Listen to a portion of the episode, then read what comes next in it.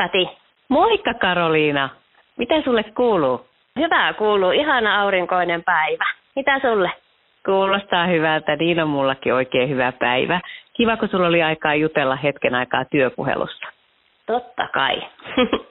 Hei, Filosofian Akatemia on sulle tosi tärkeä ja olet kulkenut sen matkassa pitkän pätkän. Niin mitä se on sulle merkinnyt ja mitä sä oot oppinut silloin ajatustyöstä?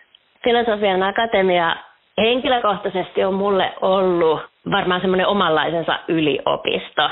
Nyt kun ajattelee taaksepäin, niin kun me perustettiin se, niin itse ainakin oli todella jotenkin raakille. ja, ja sitten niin kädet savessa on saanut opetella perustajat bisnestä. Siis et, et se, sehän on niin kuin ollut aika iso juttu meille, että jos ollaan rehellisiä, niin kun me perustettiin firma, niin mehän ei ymmärretty kauheasti bisneksessä mitään, koska me oltiin valtiotieteilijöitä, humanisteja, psykologeja, filosofeja, tutkijoita, yliopiston koulimia. Kun me lähdettiin sitä hommaa tekemään, tuomaan filosofiaa yritysmaailmaan, niin kuin Lauri työpuhelussa kertoi, niin sitten sen bisneksen aukeaminen ja siihen rakastuminen, niin se on ollut mulle henkilökohtaisesti semmoinen. Ja tietysti toimitusjohtajana ihan, että oppii pyörittää Exceliä ja oppii pyörittää firmaa ja kaikki mikä siihen liittyy, niin se oli ihanaa ja se on ollut ihanaa. Kuulostaa Ajat... ihanalta oppimismatkalta. Nyt sulla on tuhannen taalan paikka. Mitä sä niin kuin vinkkaisit kasvuyrityksille, mitä me Heltissäkin edelleen koetaan olevamme, niin mm. mitkä on niitä niin kuin ihan liiketoiminnan tai kasvun edellytyksen vinkkejä, mitä sä haluat antaa?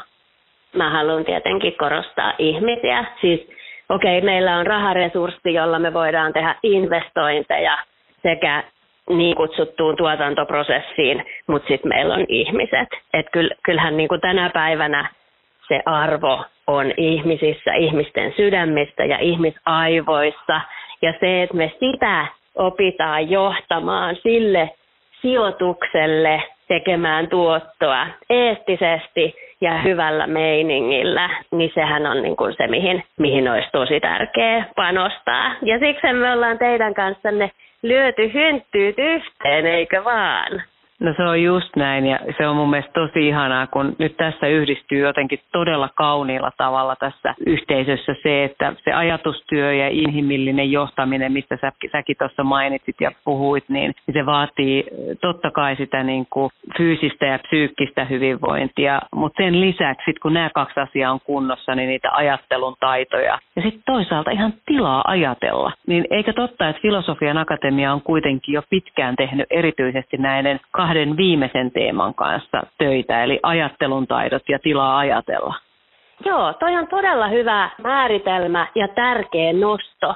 Ehkä niin kun ajatellaan ajattelutyön johtamista, niin vieläkin me hirveän paljon kipuillaan sen kanssa, että ne meidän ajatusmallit – meidän johtamisen työkalut, johtamiskäytänteet, ehkä jopa johtamisjärjestelmä, siis mittareineen ja tavoitteineen, niin se nojaa siihen teollisen aikakauden työhön ja siihen tietotyöhön, siis tiedon tuotannon työhön semmoiseen, mikä ei ole yhtä korkean asiantuntijuuden työtä, mihin se tänä päivänä on ikään kuin evolvoitunut, kehittynyt.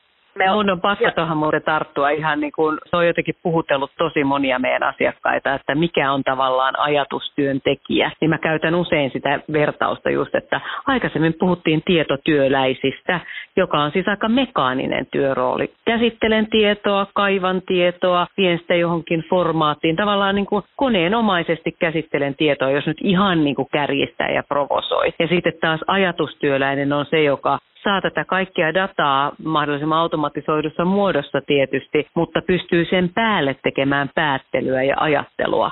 Ajatteletko tästä määritelmästä samalla tavalla? Just näin. Ja, ja nythän me ollaan siis niin mielenkiintoisen maailman äärellä, kun me opetellaan ottamaan tekoälyä käyttöön. Varovaiset arviothan on, että meiltä asiantuntijatyötä tekeviltä ihmisiltä noin puoli päivää, 10 prosenttia, siirtyy, automatisoituu ATKlle ja tekoälylle. Ja sitten pikkasen rohkeammat arviot puhuu kolme päivää viikossa Just näin. Siis ko- niin, kolme päivää viikossa vapautuu sitä monotonista, rutiiniluontoista tiedon tuotannon, tiedon siirtämisen työtä. Mitä me tehdään sillä vapautuneella kolmella päivällä?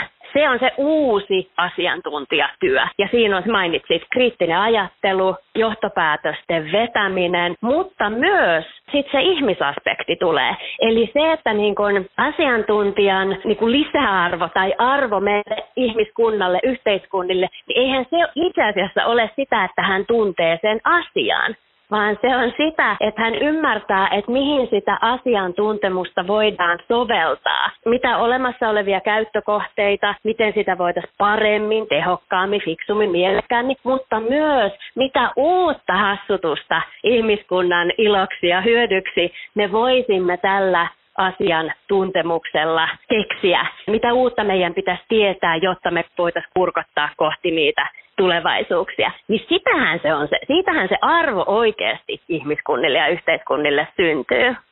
Joo, mä oon ihan samaa mieltä ja nyt jos joku tätä meidän työpuhelua toivottavasti kuuntelee, niin saattaa käydä mielessä, että onpa hienoja ajatuksia ja näistä kaikista olen lukenut viime aikoina mediassakin paljon, mutta voiko tätä kaikkea, mistä sinä Karolina puhut, niin ostaa joltain palveluna? Mitä silloin ostetaan, jos tällaisia taitoja halutaan organisaatioon? Minkälaisia esimerkiksi tukipalvelu, valmennuspalvelu, sitäkö tarkoitat? Just näin. Joo. Itse asiassa yksi juttuhan on tämä uteliaisuus, mistä on paljon puhuttu. Ja sitä voi tietysti kutkutella. Sitä, sitä ei varmaan voi niinku kouluttaa, mutta sitä voi kutkutella ja sitä voi rekrytoida.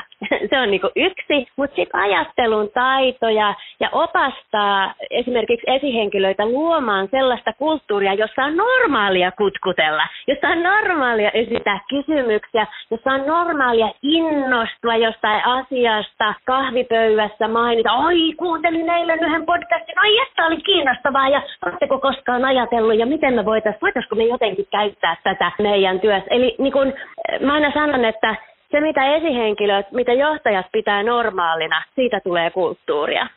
Ja, ja, ja se on tosi tärkeä muistaa, puhutaan yhteisöohjautuvuudesta, itseohjautuvuudenkin aikakaudesta, niin itse asiassa esihenkilöt on aivan aivan avainasemassa yhä edelleen ja ehkäpä vielä aikaisempaa enemmänkin, kun toimimme hajautetusti ja etänä ja, ja niin poispäin. Niin on hirveän tärkeää, että meillä on ihmisiä, joiden työnkuvan ytimessä on sen sosiaalisen liiman ylläpitäminen ja vahvistaminen. Me voidaan tietenkin ostaa palveluja, me tarjotaan esihenkilöille inspiraatiota, työkaluja, valmennusohjelmia, tämän tyyppisen kulttuurin rakentamiseen. Sitten me puhutaan ajattelun taidoista, siis että tunnistetaanko erilaisia ajattelutyylejä. Että hei, sulla on hirveän hyvä toi analyyttinen, tuommoinen deduktiivinen, jos niin, jos niin, jos niin. Ja jollain toisella taas on semmoista pulppuavaa, hirveän orgaanista, pyöreitä muotoja ja tiedätkö, kun sä kuunteletkin, kun se ihminen puhuu, niin sä oikein silmiesi edessä, niin kun sä näet, miten hänen ajatus rakenteensa ja maailmansa menee, niin tunnistetaanko me tämmöisiä? Osataanko me hyödyntää niitä niin kuin tiimityössä? Että osataanko me sanoa, että hei, me tarvin nyt sellaista aika analyyttistä, insinöörimäistä, halkipoikki, piino, panks, panks, panks, nyt mä soitan Frankille. että et osataanko me niin kuin hyödyntää tuommoista? Ja sitten tietysti tulee kaikki inhimillisyydet, että ai että kun sillä toisella on tiedätkö, vähän erilainen ajattelutyyli kuin itselläsi, niin välillä voi ottaa kaalia Tiedän, joo. Niin, niin, niin tota, päästäänkö me tavallaan yli siitä, että ah, nyt mä taas pikkasen korpea, koska hän on niin vähän erilainen ja eri rytminen, ja sitten me osataan niin kuin pärjätä niiden tunteiden kanssa ja, ja päästä niistä yli, eikä tavallaan se lähde niin kuin sakkaamaan se yhteistyö tuollaisten asioiden takia tosi ihanasti sitä niin kuin nykyaikaisen työelämän esihenkilötaitoja. Että nehän on ihan niin kuin tosi paljon syvempiä siihen niin kuin ihmisen käyttäytymiseen ja psykologiaan meneviä taitoja, mitä nykyään tarvitaan, kuin koskaan aikaisemmin. Viittasit esimerkiksi siihen teolliseen aikakauteen. Niin, niin tota, mä oon ihan samaa mieltä, että ne on ihan uudenlaisia taitoja. Sitten samaan aikaan me nähdään niin kuin työterveyden datasta, että mikäli meillä on tällaisia uteliaita, läsnä olevia inhimillisiä esihenkilöitä, jotka pystyy tukemaan niitä tiimejä ihan yksilötasolla ja ryhmänä, niin niillä on suora vaikutus niiden tiimien siis sairaspoissaoloihin ja erityisesti tietysti F-koodillisten, eli mielen pahoinvoinnista johtuvien tai stressin isojen kuormitustekijöiden juurisyistä johtuvista poissaoloista. Ja silloinhan se alkaa niin kuin kääntyä jo sille työpaikalle tai organisaatiolle ihan euroiksi. Et se ei ole pelkästään sitä, että ihmiset tulee kuulluksi ja kehittyvät ja viihtyvät, vaan pystyvät tekemään työtä parempia ja pysyvät työssä, jolloin yritys on toivottavasti tuottavampi ja inhimillisempi ja, ja näkyy myös sitten viivan alla. Kyllä, se on just noin. Hän on mukana myös henkilöstökyselyjä uudella tavalla tekevässä firmassa ja, ja siellä just eilen katoin yhden Suomen suurimmista työnantajista dataa ja ihan mieletön korrelaatio työhyvinvoinnin ja työn merkityksellisyyden kokemuksen kanssa. Juuri näin. Musta tuntuu, että tässä nyt on jo kuulijalle paljon pureksittavaa meidän työpuhelussa. Iso kiitos Karoliina, että sulla oli aikaa tähän ja tosi mukavaa työviikkoa. Toivottavasti muistat pitää pieniä taukoja myös työpäivän aikana, että palautumisesi pysyy hyvässä kondiksessa. Kiitos. Toivotan sinulle ihan sitä samaa. Palataan. Moi moi. Palataan kiva. Moi moi.